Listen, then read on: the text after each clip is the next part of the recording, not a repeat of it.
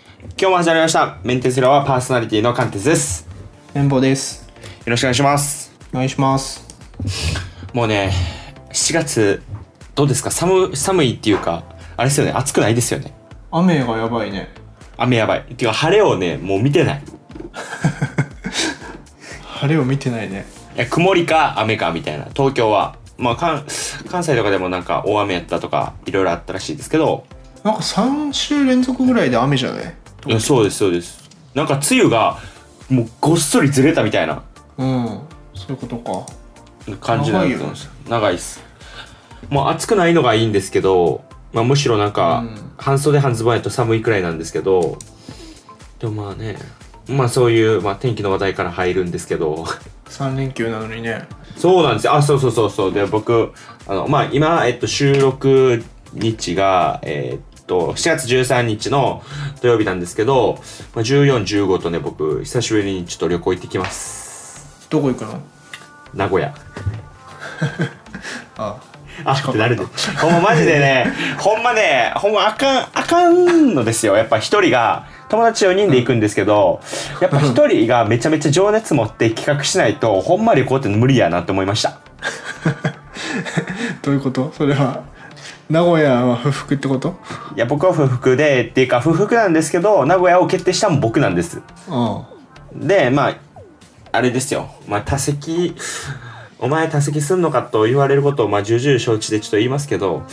なんていうのかな、うんまあ毎回、まあ、僕がいつも旅行とかをね、まあ、みんなに提案するわけですよ俺こう行かへんみたいな、まあ、大学の時の友達ですよ、ん。うん。でもね普通に働いてたらね普通に会わんくなるから、まあ、そういうの大事じゃないですかまあね何かしらこう、うんて定期的にというか、まあ、少なくとも、うんね、半年に1回1年に1回は会ってほしいなと思いますとででまあそれでまあいつも通りこう呼びかけるわけですよでやろうやみたいな、うんでどこ行きたいかだけちょっと教えてくれえどこ行きたいかだけちょっとみんなで決めようやとは言うんじゃないですかうん。で待ってても出てこないっていう状態でそれで、うんまあ東京と東京2人僕含めてで大阪2人でどっか行こうみたいなんで前は沖縄に現地集合をしたんです沖縄に現地集合してそうですで沖縄で遊んで解散も現地解散だから東京組と大阪組に分かれるみたいなはいはいはい。ってたんですけどで今回まあそれでまあほぼほぼ僕はあんま口出さずにこう決めてやってても相かあ案の定出ないくてもう直前になってもうこれはやばいって逆にもうこれ何も決めなかったらほんまに流れることになるみたいなそもそももう集まらんことは良くないと思った思ってあかんみたいなでそれもう飛行機も直前やし高いじゃないですかうん。だからもうじゃあもう間取って名古屋みたいなもう超不服よっていうそれは、あれなのみんな旅行行きたいの本当に。いや、あれ、そうそう、一人が旅行めっちゃ行きたいって言い始めたんです。いや、もう一回あの旅行したいわーって、多分沖縄のことかなんかわかんないんですけど、みんなでしたいわーって言うから、あ、じゃあしようぜみたいな。いや、僕も、まあそう言われたらね、したいっていう感じなんで、ですけど、全く案も出てこえへんし、まあどこでも行くよみたいな。いや、ほんまに、あの、例えば女性とかに何食べたいとか言って、何でもいいっていうのが一番辛いわけですよ。それと一緒や から。それと一緒。名古屋とかも、自分、はい、自どう分ぞが。好きなとこを言えるじゃん。いやで名古屋ですよで名古屋っていうのもおかしいけど名古屋の人に失礼なんですけどいやもう大阪と東京にあるもんでたく名古屋にないもんとかないから全部揃ってっからまあね微妙にね、雰囲気が違うから。と。まあなんかいやいやなんかね名古屋初めてとかやったらおおってなるかもしれないんですけどなんか学生の時なんかまあ僕社交ダンスやってたんですけどなんか、うんその中中部中部中部と中部の学校も参加する、まあ、試合とかもまあなんか定期的にあってそれが半年に1回くらいあるんですよで何回もね名古屋何回も行ってんですようん。だからもう全然盛り上がってないんですよね、まあ、名古で屋もって何何しに行くの何をするの名古屋で名古屋であ今ですかえ今決まってることですかうんそれ全く決まってないんです。やばいでしょ。あとりあえず名古屋っていう場所というか名古屋駅に行くことは決まって るそうそうそうそうそうです。名古屋駅にい行くのは決まってます。それ名だけ古屋って観光とかなんかね、観食光、うん観光とはまあ食グルメ、まあグルメとかやとあれですよね、味噌煮込みうどん、なんでしたっけとか、あとあれですよね、味噌味噌カツ、あとはひつまぶし、うんまあいろいろあるんですけど、もうほぼ食った名古屋に行った時そう名古屋に何回か行ってるからまあね、まあ、どうしようかないやいやまあちょっと考えてますけどまあきゅ結局ねどこでもやることは結局みんなで酒飲んで楽しいな終わりなんで、まあねそうだよねまあ、名古屋の文句言いましたけいどいじゃないですか名古屋はい名古屋いいですよ名古屋いいですよ皆 さんいやい何やも説得力ないじゃあ悪口言いすぎたんでちょっと 盛り上げようと思ってっていうことですちょっと楽しんでいきますはいあれっすね月曜日からプライムデーですねあそうそうそうそうですねそうですねプライムデーいつも買い物する僕ね本だけはね買うんですよ本とか70%あオフとかなんでうん本とかはなんか興味あるとやつはなんかガンガンもうポチポチしちゃう感じですかそっねかそっかなんか Kindle とかも安いしそうそう Kindle 本体も安くなるよね今回本体もあ本体も安いつでのす安うん FireTV とかも安くなるしまあ、いつものやつですよね。いや本は、うん本くらいかな、なんか、なんか、他のなんか買うっていうのはないですけど、 Kindle 本体はいいなとは思うけどああ、Kindle 本体のどれがいいんですかいや Kindle のあうわの一番安いやつがああ、一年生ですか。フロントライトがついたやつのかな最近バックライトじゃないんだけど暗いとこで読めるってやつここ防水機能あるやつじゃないかはいいらしいですけどね。きオアシス。あオオアアシスシスねオアシスはめっちゃいいって聞きますね。高いけオどア。シスはいいんじゃないちょっと俺も触ったことないわそういえばはじめ、Kindle フロントライトのやつとかは、いや、なんか防水やと、なんかお風呂で読めるから、いいみたいな。あーそっかなるほどねって思ってあであだからペーパーホワイトってやつかがもう防水つき始めたんでこれはまあまあまあ、えっと今1万3000円くらい、プライムでやっでたもも多ん分でペすけーどパーホワイトが今一番古いんですよねこの3つの中ではあそうなんですかこうえ防水機能搭載になってますけどでも多分出たのは一番ああそうかそうですね多分古いかな、うんいや買うんやったらでも絶対防水の方がいいんじゃないですかまあそっかチップロックめんどくさいもんね、いやめんどくさいですよあお風呂ってさどのぐらい入る俺あんまり入ってられないんだけどあーなるほどあのぼせるって感じ30分はいけますよ30分いける30分いけます20分から30分かななんかそういう人はいいね、えあれえお風呂よう入ります浸かりますうん、おお風呂疲れよえなんかあれ疲けどもう5分ぐらいうんえ5分うん水み 水風呂やん水風呂は5分無理かで もえええなんか、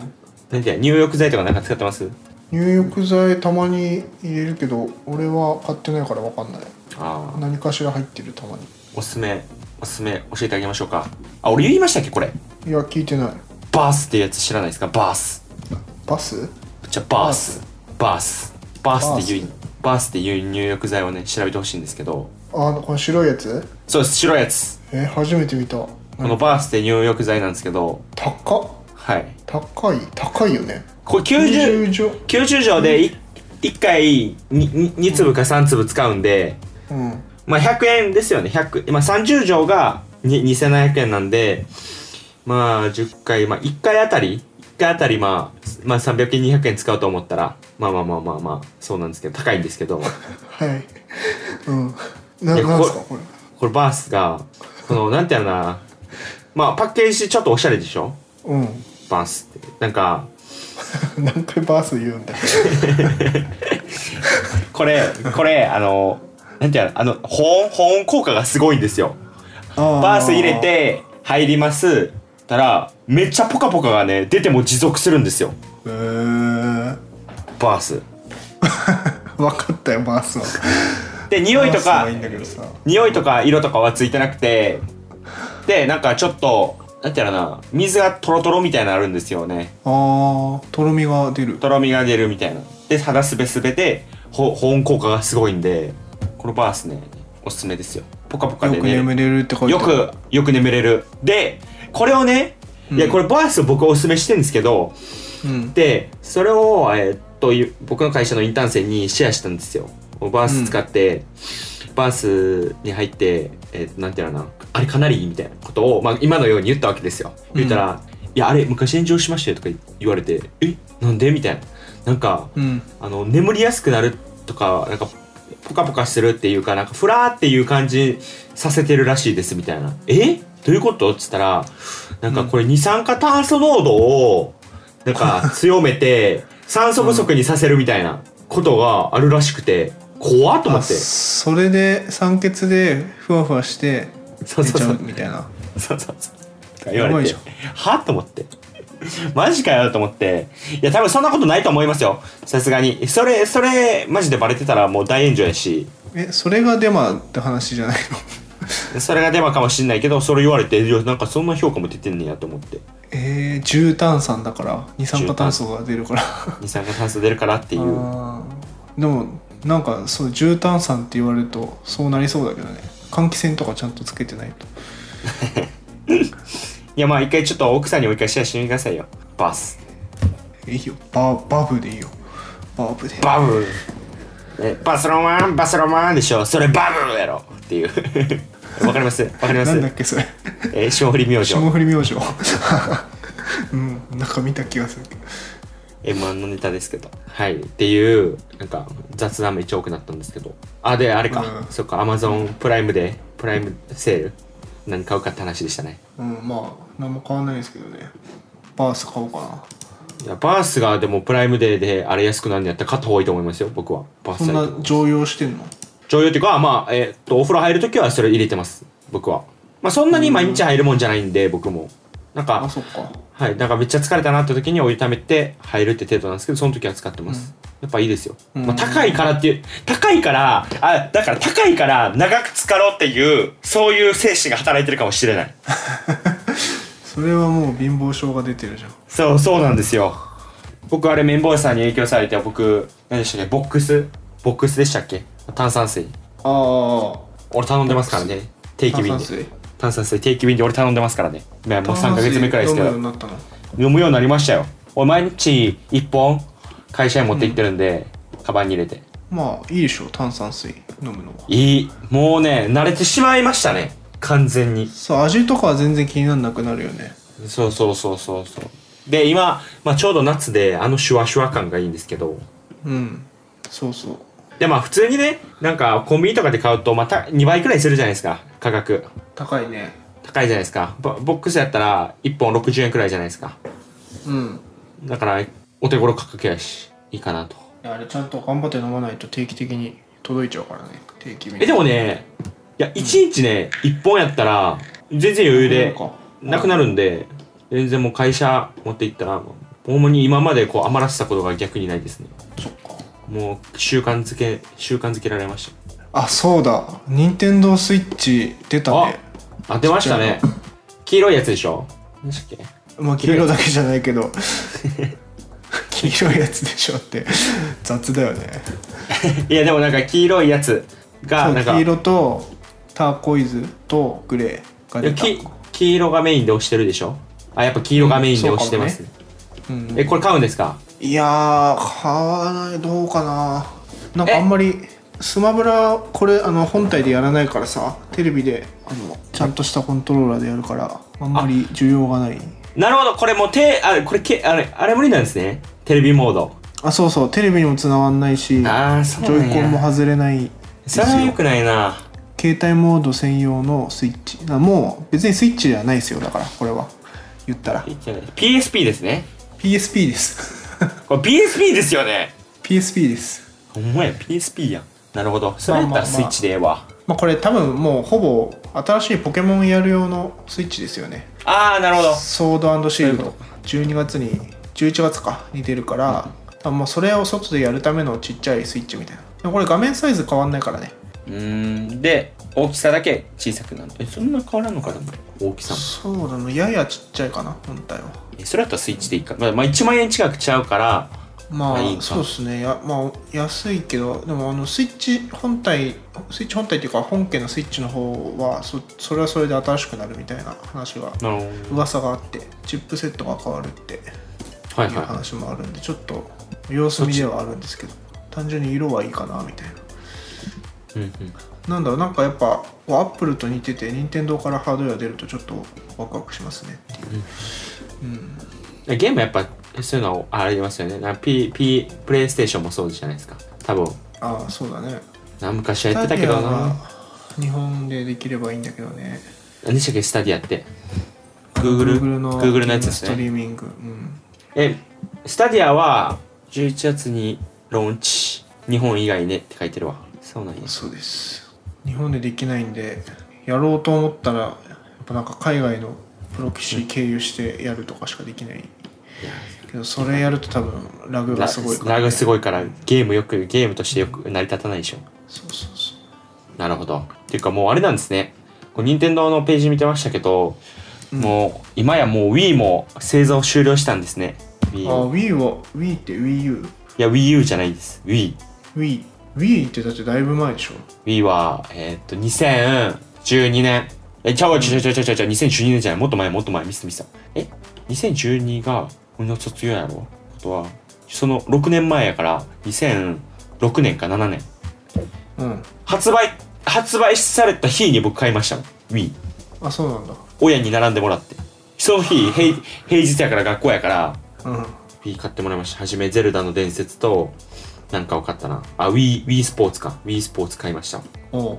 もうこんなんいいですよ。もう今スイッチの時代やのに、この Wii の話。すみ ません。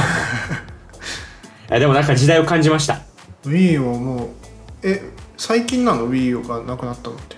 いや、わからないです。いや、でも見たら、Wii と DS もないし、アドバンスもないし、ゲームキューブはやってないんですけど、64アドバンス DSW を僕はやってましたけど、うんなんか、ないですよそりゃね、 ないですよ、それだってまあ。そうですけど、なんかね、いや、青春、欲しいねっていう懐かしいなっていう。逆に俺やってなさすぎて懐かしくもないんだけどねそれで言うとまあそうですよね。 64ぐらいまでしかやってないもんなってあれ、ポケモン買うんでしたっけうーん多分やんないから買わないかなやっぱスマブラ命。まあ命というかもうスマブラ以外のややってもねまだ伸びしろしかないんでスマブラは自分の中ではっていうかまああれですよねオンラインの相手が強いから、そうそそううかあのいくらでもできるよゴールないからまあ、そうですよねうんえなんか企業対抗戦みたいなの出ないんですかなんかあれあるんですよ企業対抗のスマブラ大会みたいなのがありましてうんでうちの会社でもなんか3人くらい、うん3人そのメインでやってる人がいるんでそれ企業対なんかまあ土日とかでなんですけど土曜か日曜日とかに企業で IT 企業で集結してなんか対決するみたいなあるんですよ IT 企業で集結して対決するのそれ面白そうだね強そうじゃないそして IT え企業なんかはいなんか強いなんかね送りますけどリンク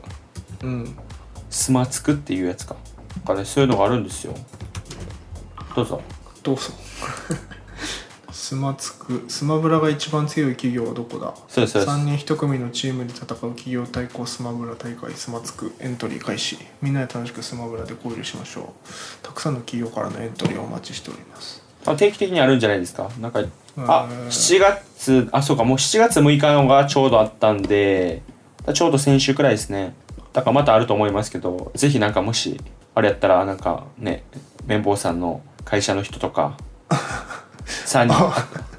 プレイド出てるね出てるでしょピクシブもいるしスマート 1R とうとう株式会社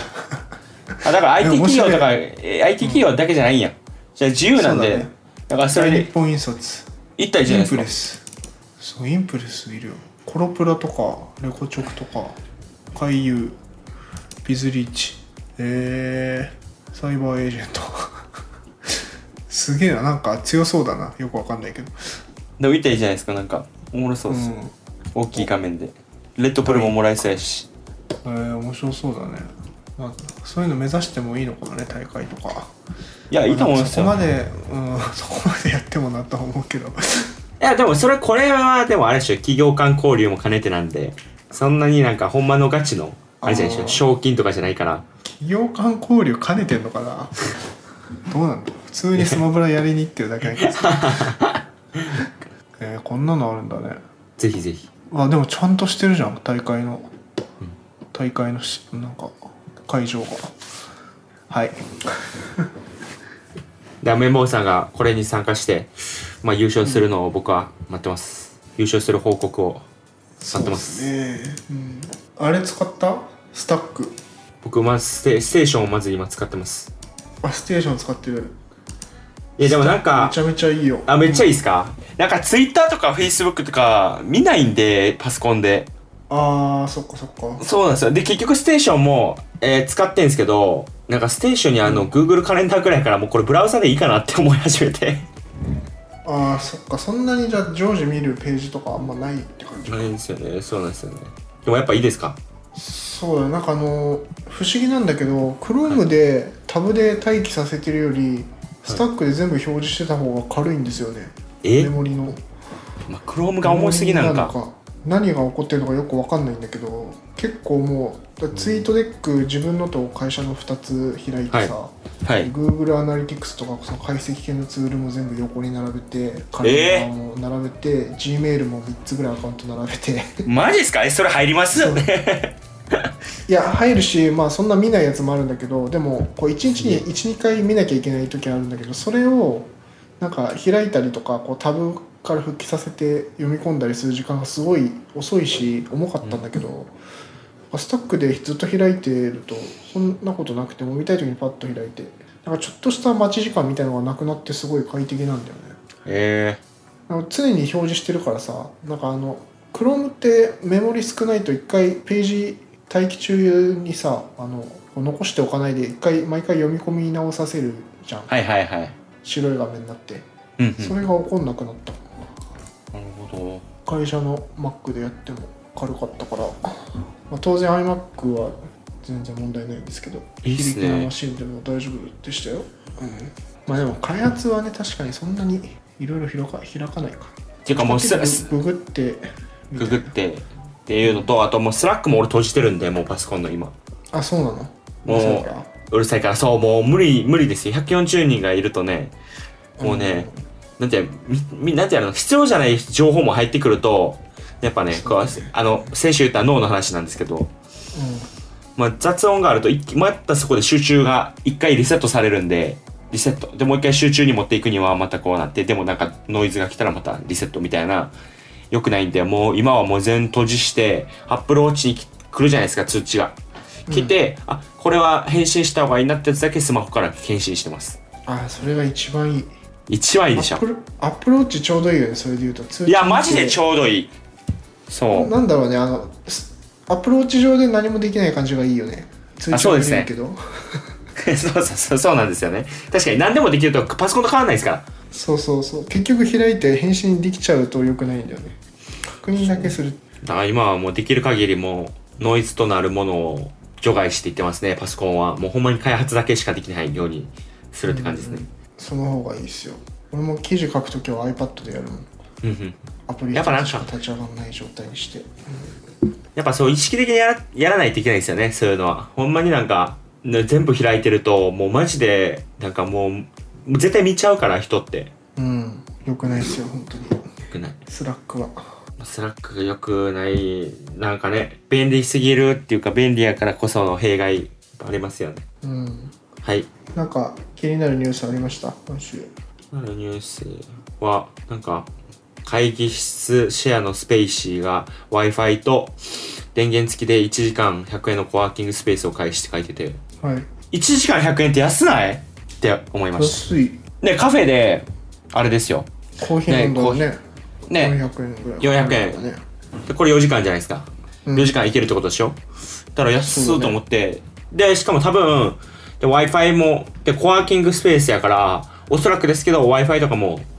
なんかカフェにあるなんかあのノーセキュリティみたいなんじゃないでしょさすがにちゃんとしてる Wi-Fi と思うしうんうん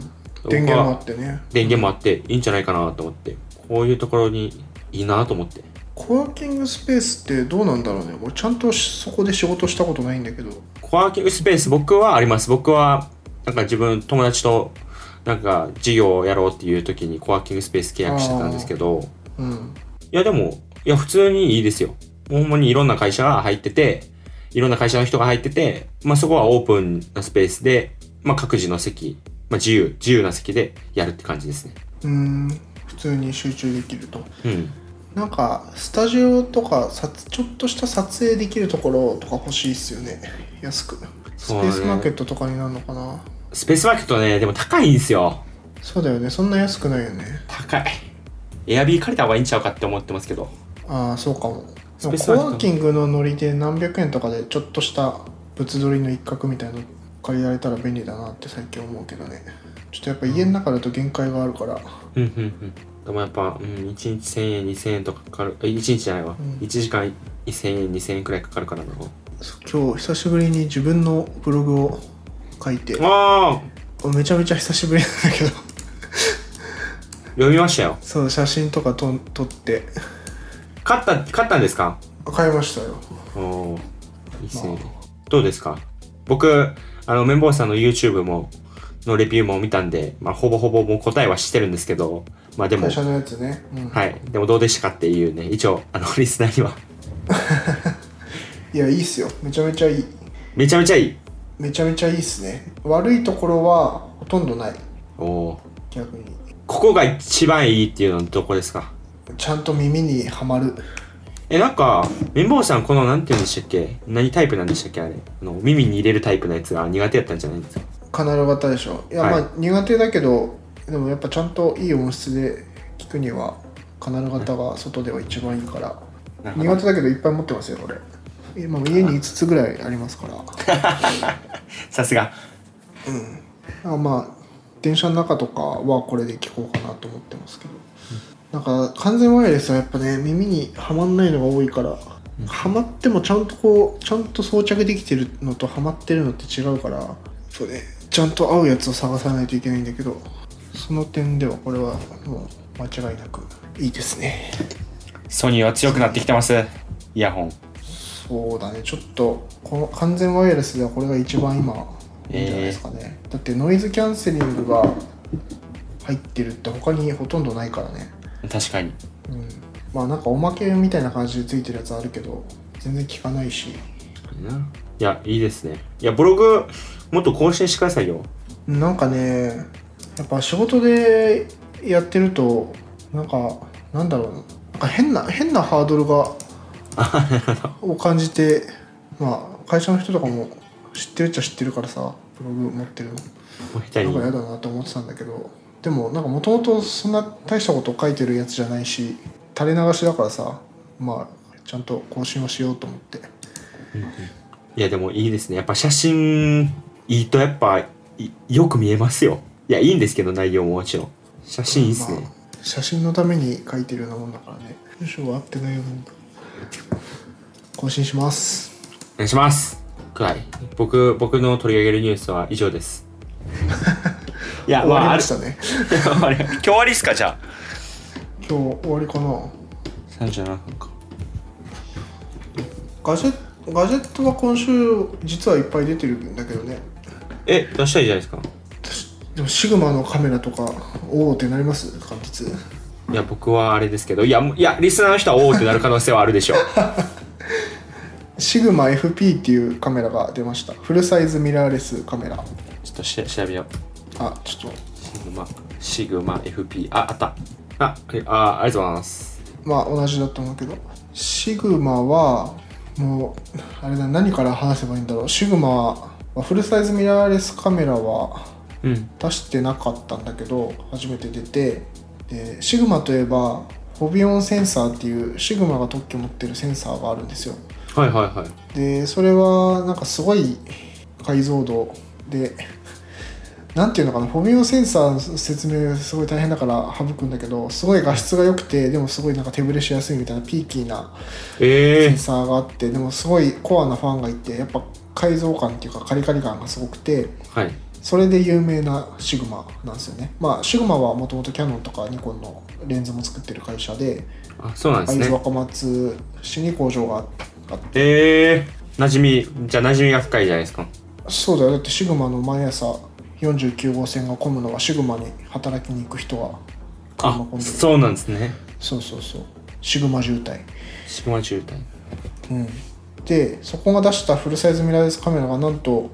ベイヤーセンサーっていうそのフォビオンじゃないセンサーで出してきてえっていう反応になったんですよね今までのカメラ好きの人は、はいはシいグマやっとフルサイズミラーレス出たと思ったらフォビオンじゃなくて普通のベイヤーセンサーっていうただなんかめちゃめちゃ本体がちっちゃくてでなんか拡張性が高いみたいな自分でグリップつけたりファインダーつけたりなんかこう撮影用のリーグとか組んだりするように作られててなんかこのシグマって変なカメラ出すんですよ変な形のカメラ毎回出しててなんか今回もすごい尖った形で盛り上がったっていう、なんか今動画とかサイト見てて見ながら聞いてたんですけど、なんかええげつないですねなんかなんかもうメインのやつが隠れるくらいなんかカスタマイズできるじゃないですかこの PV かっこいいよねかっこいいっすなんかサイトもなんかめっちゃかっこよくて、なんか下にスクロールするとそのなんていうのカメラからなんかいろんなカスタマイズグニョグニョグニョグニョってなって最後なんかいろんなカスタマイズされたカメラが広がるみたいなうんうんうんあ本当だでしょそうすこげえれな発表当時あれなんだよサイト落ちて てええあアクセスしすぎもてうみんなアクセスしすぎてそうそうそうまともに見れなかったんだけど今ちゃんと見たわ初めて確かにサイトかっこいいね本体が本当にちっちゃくてめちゃめちゃ軽いんだよね 370g でしょええこれでもこなれでフルサイズだからね 370g えこれってなんかあれなんですかあのプロプロ向けなんですかこんなカスタマイズ性高いってことはなんかまあまあなんか初心者にとってはなんか何を選ぶかっていうの難しそうやなと思ってまあそもそもシグマのカメラって普通にこれから写真やるぞって人が買うカメラじゃないんだけどふんふんもうこう尖りすぎてて変態カメラの位置づけだから普通の人は買わないと思うんだけどでも別にプロじゃなくても好きで持ってる人はいっぱいいますよえシーグマは。でも結構今回なんかその普通の静止画の撮影の他に動画がもうこうシネマカメラを意識しててなんかスイッチでシネマモードみたいなのできるんだよね。はいはいでこういうリーグ組んでモニターつけてみたいなあと映画撮ったりする人も使えるんじゃないかなそういうのを意識してるんだと思うんだけどでも一方で普通のレンズつけてコンパクトに持ち運んで写真撮るっていうことも多分できるうんうんうん拡張性がこんな高いのもあるんですねうんちょっとどういう絵になるかは全く誰も分かんないんですけどまだ開開発発表だけなんでえあそうなんですかえこれ出てないんですか出てないです開発発表でいつ出るかも値段も分からなくてそ多う分なん作例も出てないのにこんなに盛り上がるんですよ、うんシグマが カメラ作るっていうと、まあ、そういう変態的なカメラを作る会社えなんかこれ何年ぶりかとかってわけですかこんな盛り上がってるってことそうでもな何い年ぶりだろうでも2年も経ってるんじゃないかな前回のカメラからもっとかなちょっと俺もあんま詳しくはないんだけどでもちょっとやっぱかっこいいですよねこのいやかっこいいっ本すね体だけ見てもカメラなのに作例1枚も出ないで欲しくなるカメラってすごいよねあほんまっすね確かになんかそれだけこう PV とかこのサイトとかもそうだけどなんかくすぐりに来てるんだよね意図的にマーケマーケ部隊がすごいからマーケ部隊もうんなんなんていうかいけてますよねよくわかんないけど、平易な言葉で言うととかとかとかなんだろうあと今週あったのあスイッチあ MacBook あれ ?MacBook アップデートしたの今週ああそうですねえっていうかあれですよね MacBook 生産あ12インチは生産中止になってなんかい12インチなくなったねやなくなるんですよやっぱり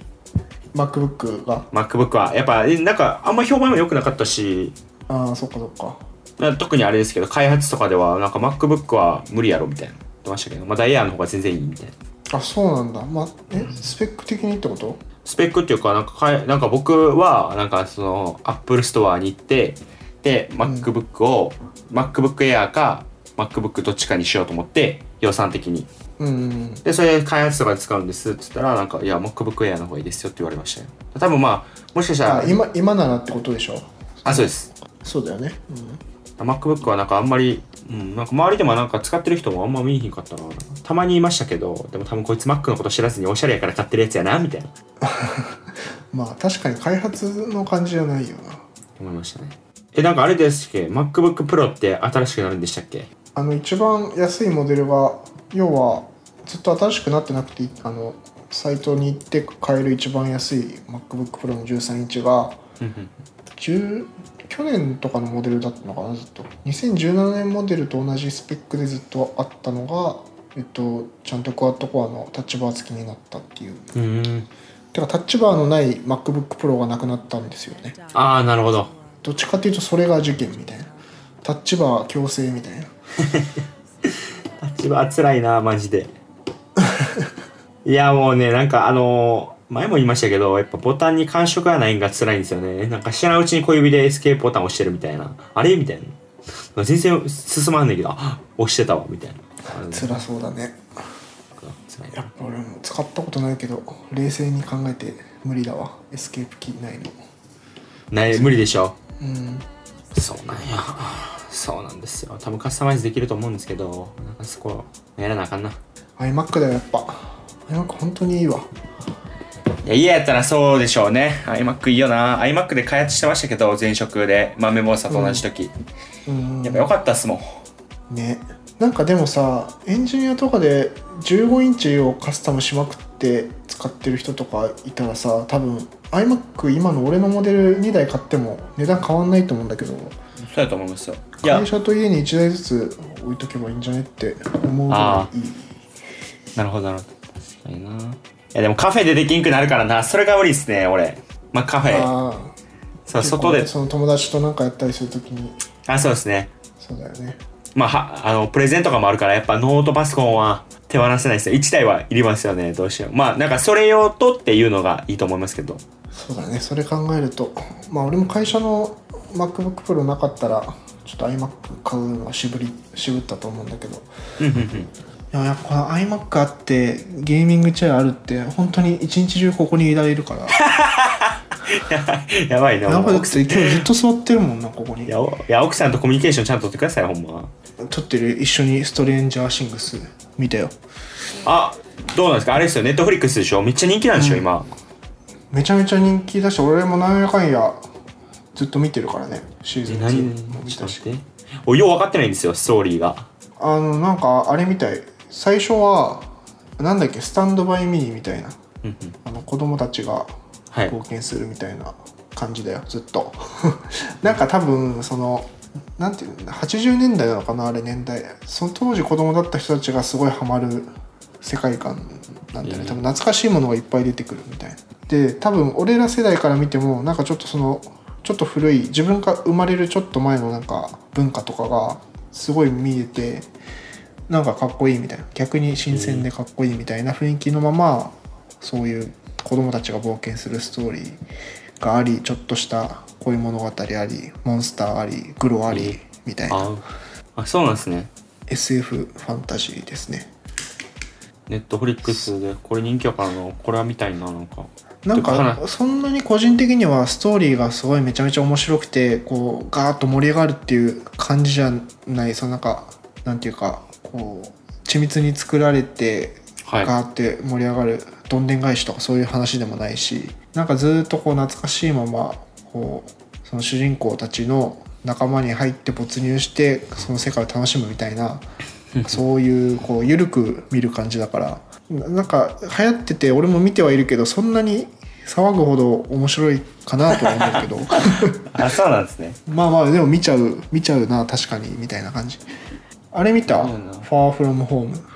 あ見ました見ました見た見たよかったですよねやっぱ俺スパイダーマンいいなあのあの感じポップな感じいやスパイダーマンはねやっぱ大人気ですよねうんどうなるんやろ次って感じですけどなんかこれで何でしたっけなんかフェーズ3フェーズ 4?、うんフェーズ4かフェーズ3か忘れましたけどなんかそのフェーズみたいなのがあってマーベルえっとマーベル・シネマティック・ユニバースの、やつがあって、まあ、今がなんかそのシーズン的な一区切り。で、また次、次からのやつは、正式的には、まあ、何々、ななんかの、なんて、えっと、ブラックウィドウとか、ブラックパンサーとか、ドクター・ストレンジとかの、まあ、単独作品とかは決まったけど、ちゃんとした発表はされてないんで、また一気に、一回ちょっと小休憩してから、また一気に多分発表されると思うんです。あそうなんだそうですよあ。じゃあファーフロムホームはエンドゲームのなんていうか残りがというかあ、残りがっていう感じで、一回休憩ですなるほどなるほどすごいねじゃあまだめちゃめちゃ出るんだねまた出ると思います。だから、いや、僕はファーフロムホームを見て、あの、まあ、アイアンマンがいなくなって、まあ、マーベルファンはやっぱみんな悲しむわけですよ。まあ、言ってみればね、主人公みたいなもんですから。うんやけど、あのスパイダーマンを見て、多分、なんかアイアンマンなくても、つこれからのマーベルには期待できるなって思わせるような作品作りっていうか、やったんで、すごく、僕はなんかポジティブになりましたけど、